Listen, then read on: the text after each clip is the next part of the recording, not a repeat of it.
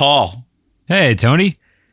So, in two weeks, I am launching for my job a new podcast. Mm-hmm. It's called HR Storytellers. All right. It's about people telling stories about HR. Yeah. And you know, I love to start our episodes off with a joke.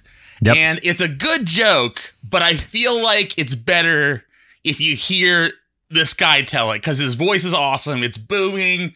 He talks fast and in an engaging manner. So you, we're now going to hear a pretty good story with a, with a pretty good punchline uh, to start off this week's podcast. And then when it's over, we'll laugh and talk about it for a moment. So I got a call from them one morning, and they wanted me to uh, come in to help them work with some of their new folks that were coming right out of the military. So I got there and I sat down with the client and said, "So what's the problem?" I said, "Well, we we we, we think we have a culture problem with them." And I go, "Okay, so explain the problem to me." I said, "Well, um, we've got some problems with them coming to work." And I'm going, oh, "That doesn't sound like something you'd have from someone coming out of the military." And I said, "So what is it? They they don't want to come here?" Go, "No, no, no. They're showing up."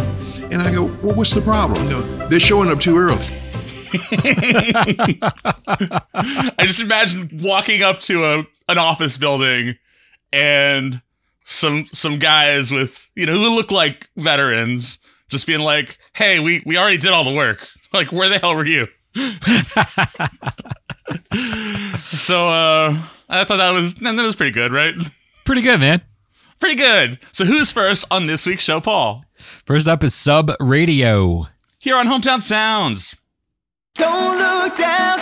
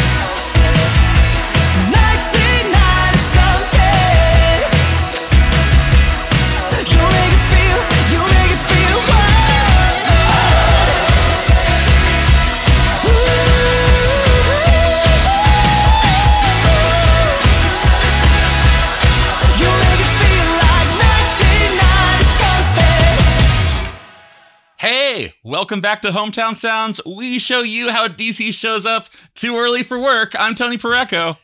I'm Paul Vodra, and that was Sub Radio with their new pop banger, 1990 something. Sub Radio, the six piece pop, pop punk leaning heavyweights from Sterling, Virginia. We have featured Sub Radio on the podcast on two previous occasions, and uh, they were both Christmas songs on our annual holiday episode. So, guys, congrats for uh, making it into like the regular show. Uh, Sub Radio is embarking on a 21 date tour this November. It's not just any tour, it's the 1990 something tour. And you can catch Sub Radio for their DC date of the 1990 something tour on Friday, November 25th at the Black Cat. Sub Radio are also a band who have been having a lot of fun in the parody genre space. Last month, they received a lot of attention for Stacy's Dad, their Cub on Bear rewrite of Fountains of Wayne's 2003 classic Stacy's Mom, and on August 16th, the band sprung another parody gem on us with Dear Mario Count Me In, a rewrite of Dear Maria Count Me In by All Time Low. Uh, in the social media video, the members of Sub Radio are each dressed as different Mario characters, including both Wario and Waluigi. Love it. Yep. Uh, and the immediate thought I had when watching their Mario video was can you actually play guitar well while wearing large white gloves? Because I think they just catch on the strings and mute them. Yeah. Also, there is a just a Mario adjacent fact, and that is uh, in Columbus, Ohio, there is a renowned eating establishment called Wario's Beef and Pork. and uh, a, a condiment that they offer is uh, is Wario sauce. Yes. Tony, am I correct in understanding that you have joined the Sub Radio Discord? I did, and uh, I'm, I'm new to Discord via some getting in on some Patreon Discords, and I was like, "Hey, Sub Radio's got a Discord," and I log on there all the time, and there's always like more than 200 people online. Wow. So, uh, Sub Radio, the the buzz is real. That's amazing. Wow. So, Tony, what's been going on with you? Uh, similar to Sub Radio, what's on my mind is all Mario all the time. okay. And uh, it's actually completely coincidental. Uh, I did a lot of thinking about Mario this afternoon, and then uh, when I when I did a little Google Google to see what Sub Radio is up to, I, I found their their Mario video. So just like, oh, serendipity. Mhm. Um, so uh, I want to begin with uh, just sort of the fun item before we get into the more contemplative topics. Paul, did you know that there is a uh, Mario movie in production that is uh, has a release date of April seventh, twenty twenty three? I did know this. Yes. Uh, what else do you know about this movie, Paul? Uh, isn't is Chris Pratt in it? Chris Pratt is Mario. Yes, I knew it. And the cast continues to be so perfect that you might say the only criticism is that the cast is is so perfect. Uh, Charlie Day from It's Always Sunny in Philadelphia is Luigi. Jack Black is Bowser.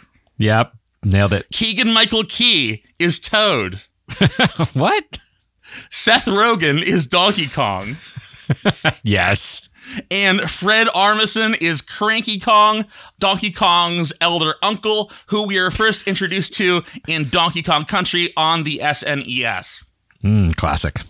And what I can say, Paul, is that I bet that soundtrack is going to be incredible. They know what they're doing. It will be. I mean, it just it's just going to be, I bet, eight bit and EDM. You know, it's going to be solid.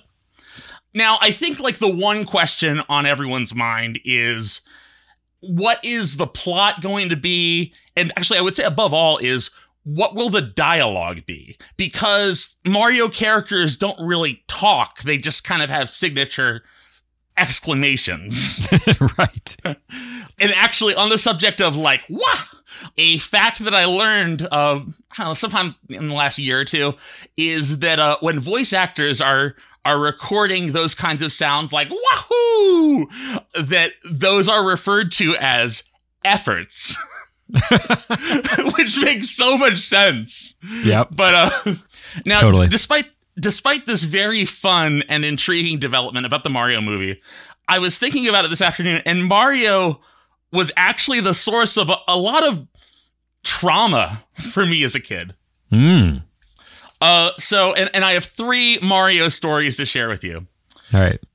It begins with Super Mario Brothers 2. I was either five or six years old, and uh, I had an NES, and my mom treated me to what I thought of at the time as the height of luxury. She allowed me to rent an NES game from our nearby video store, Errol's Video. Errol's. Shout out to Errol's. Yes, and the aside here is that Errol's was bought by Blockbuster in the early 90s for $40 million, and with those proceeds, Errol's transformed into an internet service provider, and they were my family's first ISP. Yeah, I had them too. nice. So yeah, renting video games, that was something my parents were like, no, like that's a waste of money. We are not gonna pay money for a game you get to play for three days. um, we will buy you a game. And I was like, that's not the same. but uh, any, anyway, we're to begin circling back to Super Mario Brothers 2. But first, another semi aside. Earlier today, I, I kind of wondered how did I, as either a five or six year old, even learn that Super Mario 2 existed? and I have two plausible theories. The first was that I was toddling down the video game rental section at Errol's Video. That's mm-hmm. theory number one. Theory number two is that I saw something about it in an issue of Nintendo Power, Nintendo's video game news and strategy magazine, which I like to analogize as sort of smut for 90s kids. Yep. And I'm serious when I say that. Like, I would still rather look at an issue of Nintendo Power than a Playboy. Oh, sure. Uh, but but now let's get back to Super Mario Brothers 2, the game I was so excited to play. I remember that within minutes, I was sobbing, having a total emotional meltdown and tantrum. And earlier this evening, I I just put on a YouTube walkthrough of the game. God, I love doing that. Uh, just just trying to like think back to why this game broke my my little spirit, and it makes total sense. When the game starts in the first level, you see a shot of the sky, then a door appears. It opens, and then Mario falls out and downward, which is like everything you're not supposed to do in Mario 1. Right. Uh, so I, I bet I felt like I'd lost as soon as I'd started. Oh, all right. Uh, the levels also didn't look like the Mario landscapes, and there was a completely new set of monsters. The comfort of familiarity was just entirely absent.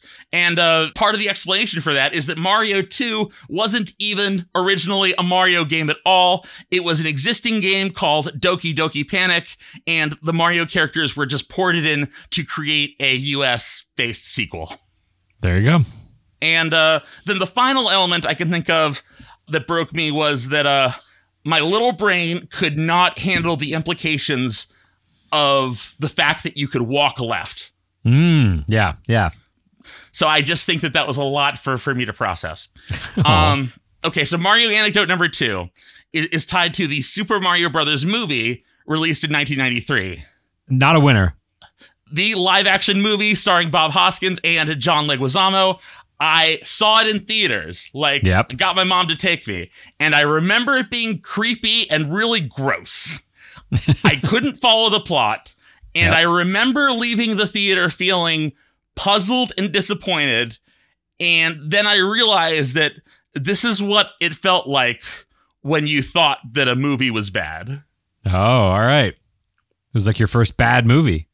Yep, exactly. Just a little bit of growing up. And then my third Mario anecdote to share with you has to do with uh, game console demos at Blockbuster Video and Mario 64 in the 90s at a you know sort of retail or rental rental stores like Blockbuster or FuncoLand or Best Buy there would be demo game consoles to play which was where I played Mario 64 for the first time but the demo consoles were so often set on a timer so after like 10 minutes the oh. console and the game would reset and then you'd have to Yep. start over and I hmm. remember thinking oh my god this is what addiction is Oh, all right. And uh, t- to uh, to wrap us up with uh, my little Mario Odyssey, well, that's fun. Yeah. is that uh, Paul? You may remember the Mario question I previously explored on this podcast. Where does Mario go when he dies? Mm. I wanted to see if I could get a new take on that question, so I texted our friend, Wammie award winning rapper Night Train 357, and he replied with the very excellent flex. Not sure because I always have one up. Always. Always. So uh, that's that, that's me and Mario. Nice. What's going on with you, Paul? Oh man. Well, I'm still uh still in the midst of getting settled into this new house. It never ends. Oh, well, I really hope that's not true. I hope it ends at some point soon. I Um, moved into my place like six years ago. I'm still unpacking. oh my god. So there I had a little bit of a saga last month with the banking institution Wells Fargo, which I guess has a pretty bad reputation. I had never had an account with Wells Fargo before, and I got a new HVAC system and hot water heater when I moved into this house because the old one was old and I didn't know what kind of shape it was in, whatever. So I said, let's just start fresh. And the company that I got to install it said, hey, we've got this deal where you could get three years with 0% financing. And I said, well, that sounds like a pretty good idea. I'm spending. Yeah, like a three just- years for a credit card that you you, you get to pay off. Yeah, exactly. And I'm just spending all my money on everything else. Maybe it would be a good idea to like ease up on this one and pay it off in chunks over the next three years. So I said, sure, let's do that. So they gave me an account with Wells Fargo, got it all set up for me. I signed in, and you have to make the first payment manually, which is fine. You know, so I set it up to connect to my bank and deduct the payment. And that worked fine. And then you, you said manually, and I thought that meant like get a wheelbarrow and, and walk the cash to the bank. yeah, it's very, very dangerous. But the after you've done one manual payment, then you can set up auto pay. And I was like, oh, well, that's clearly what I want to do. I don't want to ever forget this. It's you know a small amount every month. Let's just turn this on. So I go into the website and try to set up auto pay. And I was presented with a question when I was setting it up. Do you want to pay the statement balance or the minimum balance? And there were no dollar amounts next to there were no those two They're values. supposed to. Whenever you pay something online, like uh when you have a balance for like your credit card, there will be statement balance or minimum balance. Yeah, if you make a manual payment, there is that number. But if you're setting up auto pay, because they don't quite know what those numbers are going to be every month, it's going to be different. So they don't put those numbers in. So I was confused. And I was raised by a certified financial planner, and I was told from a very early age, you pay off your credit card bill every month. So you don't ever, ever, ever pay the minimum balance. Right. Um, losing game. that- yeah. So I picked statement balance and I went on my merry way. And then one day I logged in to my bank app on my phone and And you were $20,000 was gone. What? $20,000 was suddenly gone from my checking account. And I freaked out. I was like, what in the heck just happened? And I, I called them up, and sure enough, the statement balance is the whole thing. And the minimum balance is what I should have picked. So I said, well, look, this is this is unfortunate. Uh, can we fix this? And they said, yes, we can reverse this. We could do a partial payment refund. And it's going to take some time and they wouldn't tell me how much time. They would tell me how much time, but it wasn't true. They kept saying it'll be five days, it'll be 12 days. And I would call back and I would say, okay, that time has elapsed and nothing has happened. And they'd say, well, it'll be a few more days. And somebody at one point told me 30 days, and that was actually the right number. But nobody else would would cop to that. And it just became so frustrating because this is a lot of money and we're okay but a lot of people would be majorly inconvenienced or perhaps devastated by losing this much money all of a sudden when you weren't planning on it Yeah. No, I mean like Wells Fargo has acknowledged the existence of the concepts of of time and money, yeah but don't want to provide what the X and Y values are. Exactly. And one guy actually told me that the refund is going to come through, but then the money will take a few days to show up in your account. And in the meantime, you have to make another payment. And uh, that just broke me. I just was like, wait, so you have all my money and you want more of it? And, and I realized at one point that that getting upset at the people on the phone, that's not actually Wells Fargo. You know, you're not yelling at Mr. Fargo. Oh no, I Fargo. No, Mr. Fargo is my father. um, I love that joke. Also, there's there's lots of other stock movie lines like from legal dramas, stern but fair, or uh, I'll allow it. But Yeah. uh, I make it a very huge point to like try to be the easiest thing that a customer service rep has. But like Wells Fargo, I think still a little tarnished from that scandal some years back of when Yep. there was, you know, people being like, oh, just opening accounts for everyone and often their grandma kind of thing. Yep. But like that just sound this sounds like bad app and Yep. interface design. I think so. And some people have said that it's it's malicious, but I just don't I think it's just, you know, bad design. Somebody just didn't code the thing very well. So the the end of the story is that everything is back where it should be and I've set up autopay correctly and everything is fine now. So I come out at the end a winner. But now I have a little story to tell on the podcast about how terrible Wells Fargo is and I recommend that everybody not use them. Uh, I've actually been a Wells Fargo customer since when they still owned Wachovia. and that is because I had a job as a summer bank teller at Wachovia and then they got acquired by Wells Fargo. So it's been oh Wells ever since. Yeah. Yep. Well, there you go. Hopefully Yeah. they're good to you. uh are we now in like the podcast space of shows that are like bashing big business because we talked about recently like geico's shady driver monitoring stuff and Right? You know like uh progressive just jacking up my rate like 80 bucks through no fault of my own like uh Right. meet the new boss same as the old boss That's right. But we are all champions of the little DC bands that could. and uh who could we play next paul Next up, Dreamcastmoe.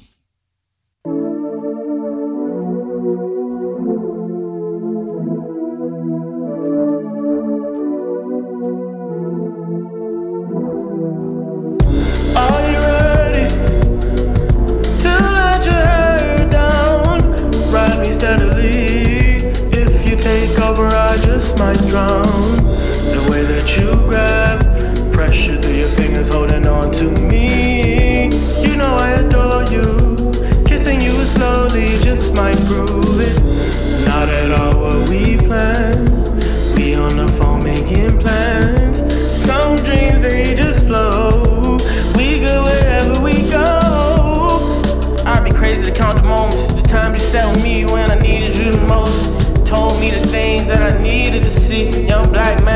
trying to be what I can be. And I'm really from DC. It's in my heart. It's in the way that I walk and I talk. Trying to make moves that I needed to be. Man, my city going through it really need me to be something great from the start. And we gon' ride. Man, I'm in it from the start, never stop. Go get the bag, bring it back to the pot. Split it with family and we gon' get far. Are you ready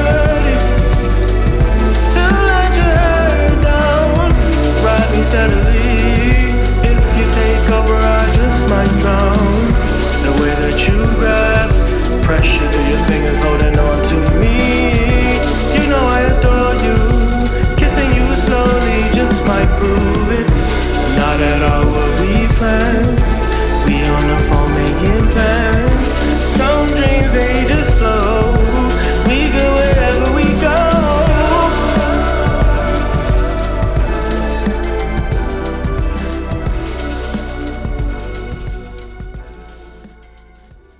Was Dreamcastmoe with a track called Are You Ready?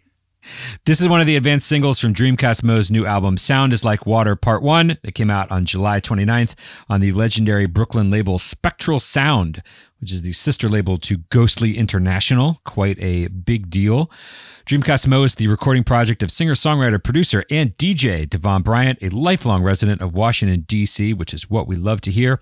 There is a really cool music video for this song, which is directed by Marshall Tan and Orlando Urbine. That is a pretty cool portrait of Dreamcastmoe hanging out with his homies. And we love a good music video. Uh, and that is some really watery, cool, neat hip hop. And the EP is five songs long, but we are told to stay tuned for part two. Dreamcastmoe grew up playing drums in church. He's worked dead end jobs, had ups and downs, even sold off all his gear one time. Dot dot dot. Also referred to as drama dots. yes. Um, yeah. Also, you you can now place videos on your Bandcamp page, which is fun.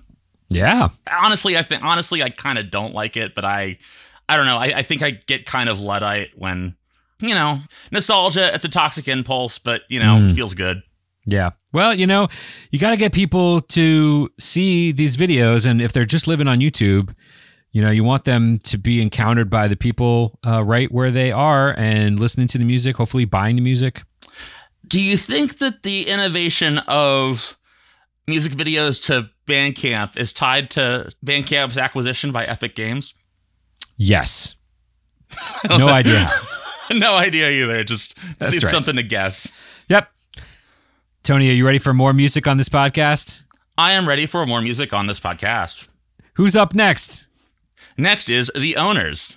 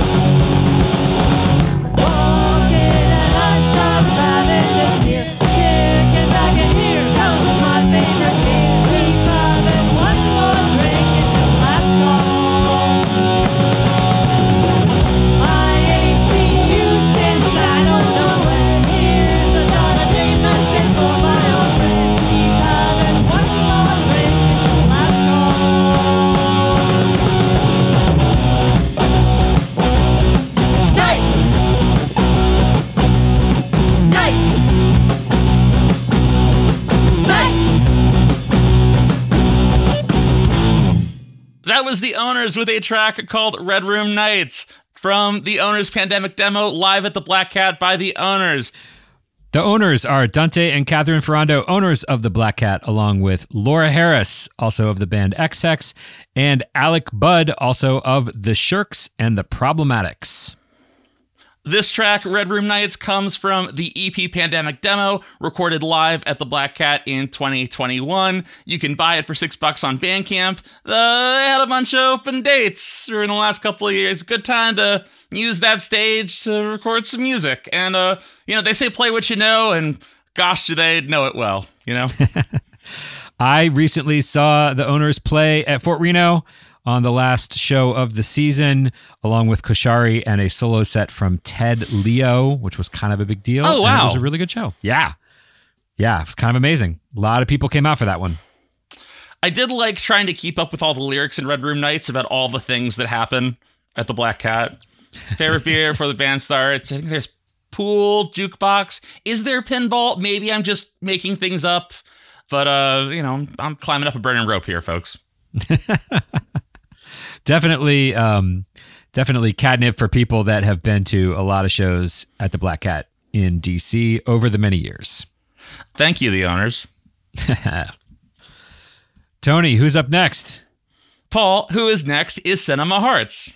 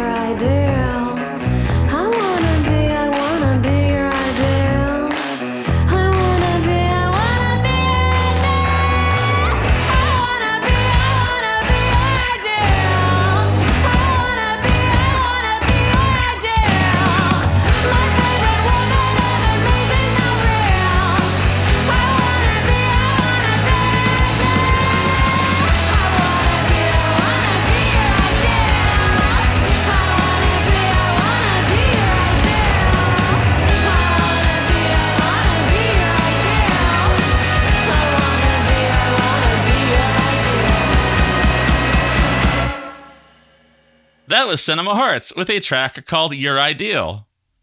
This is the title track from the new EP by Cinema Hearts, fronted by singer and former beauty pageant contestant Caroline Weinroth. We first featured Cinema Hearts on the music video blog way back in 2016, and it has been so fun to see Caroline's progression as a musician and also as a pageant contestant. And I just learned from Caroline's Twitter that she completed her first pageant as a joke, and look where we are now. uh, also, Your Ideal was on the front page of Bandcamp yesterday. And this was so exciting for her because Bandcamp was the first place where she ever shared her music. Bandcamp is the place to get this EP on digital, CD, or vinyl. And uh, there is this bit of text about the project. Cinema Hearts Your Ideal EP chronicles the experience of competing in the world of Miss America pageants. A former Miss Virginia contender, Carolyn Weinroth, crafts songs about the loneliness, frustration, and cutthroat drive it took to win and then lose on the glitzy pageant stage.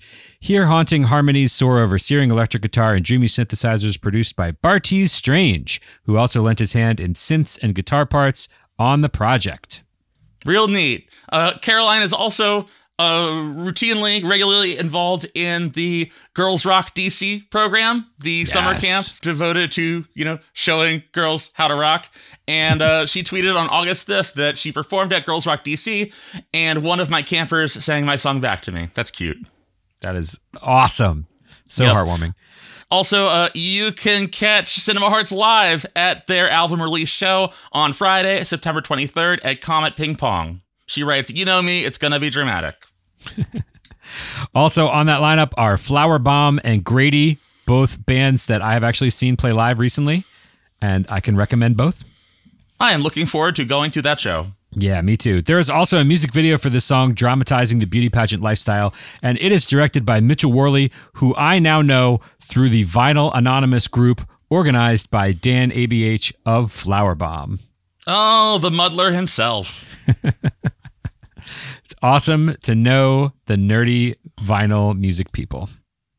So, who is next on this week's podcast, Paul? Tell me, tell me, tell me. Next up is Tunnel. Tell me the truth. I'll think you're lying. Give me a sign. This one's.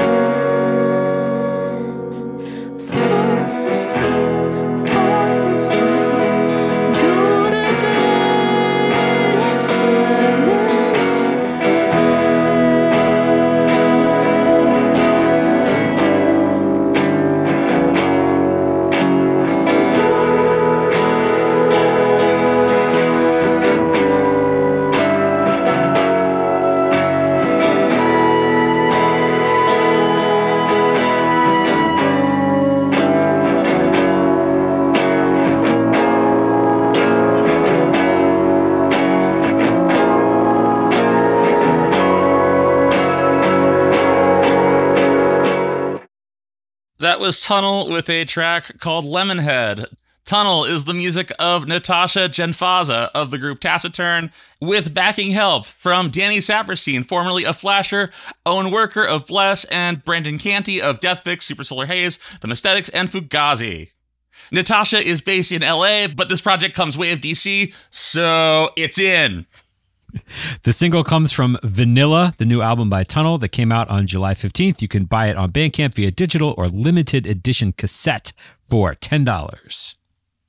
Well, listen, if for uh, a strange reason uh, you also liked black metal, Jen Faza has also released black metal music under the moniker Solitary Vice. So go look for that on Bandcamp if black metal is your jam. Paul, what is your solitary vice? Right now, Sweet Tarts. Really? You've gone back to sweet tarts? there somehow a bag of sweet tarts made it into my life and i'll eat like two and then i'll eat two more and then i'll eat six total and then after that i'm like i feel gross i need to stop Now, are you eating them out of like the the paper package, or are you doing it out of like the the plastic roll? um, it's like one of the big like jumbo sized bags Okay, and yeah and it's just a problem i gotta get through this bag I, I I think it's hilarious that you are talking about this vice of you consuming these tiny tiny candies. man they pack a punch I I really appreciate sweet tarts for. Gosh, I know it's gross, but I love the chalkiness.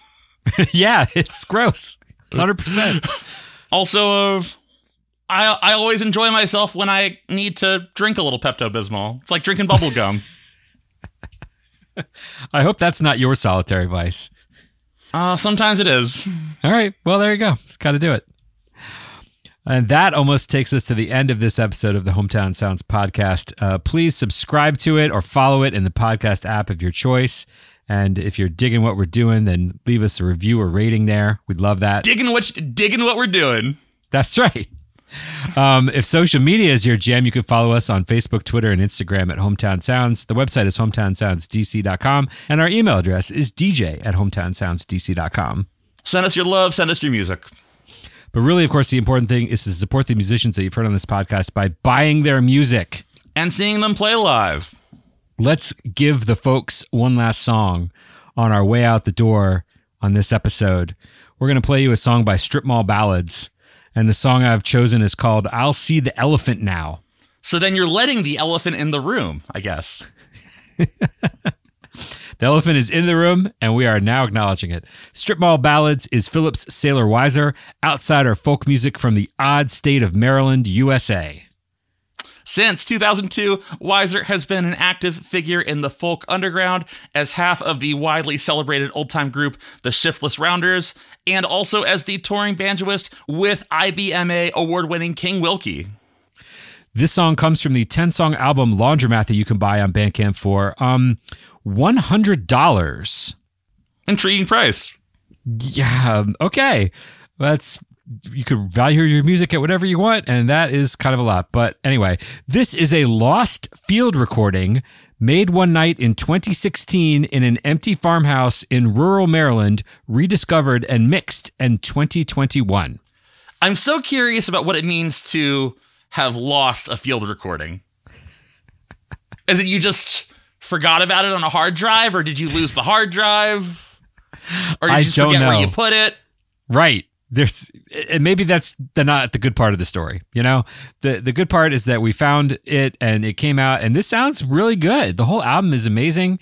Um, very highly recommended. This song that I've chosen is his interpretation of Lucy Molin by Tom Lucas of the Crooked Jades from San Francisco. Well, I sure had fun doing this podcast with you tonight, Paul. Me too, and hope everybody had fun listening to it. Thank you all so much for listening. Thank you, Tony. Thank you all, Paul. And we'll see you all next time.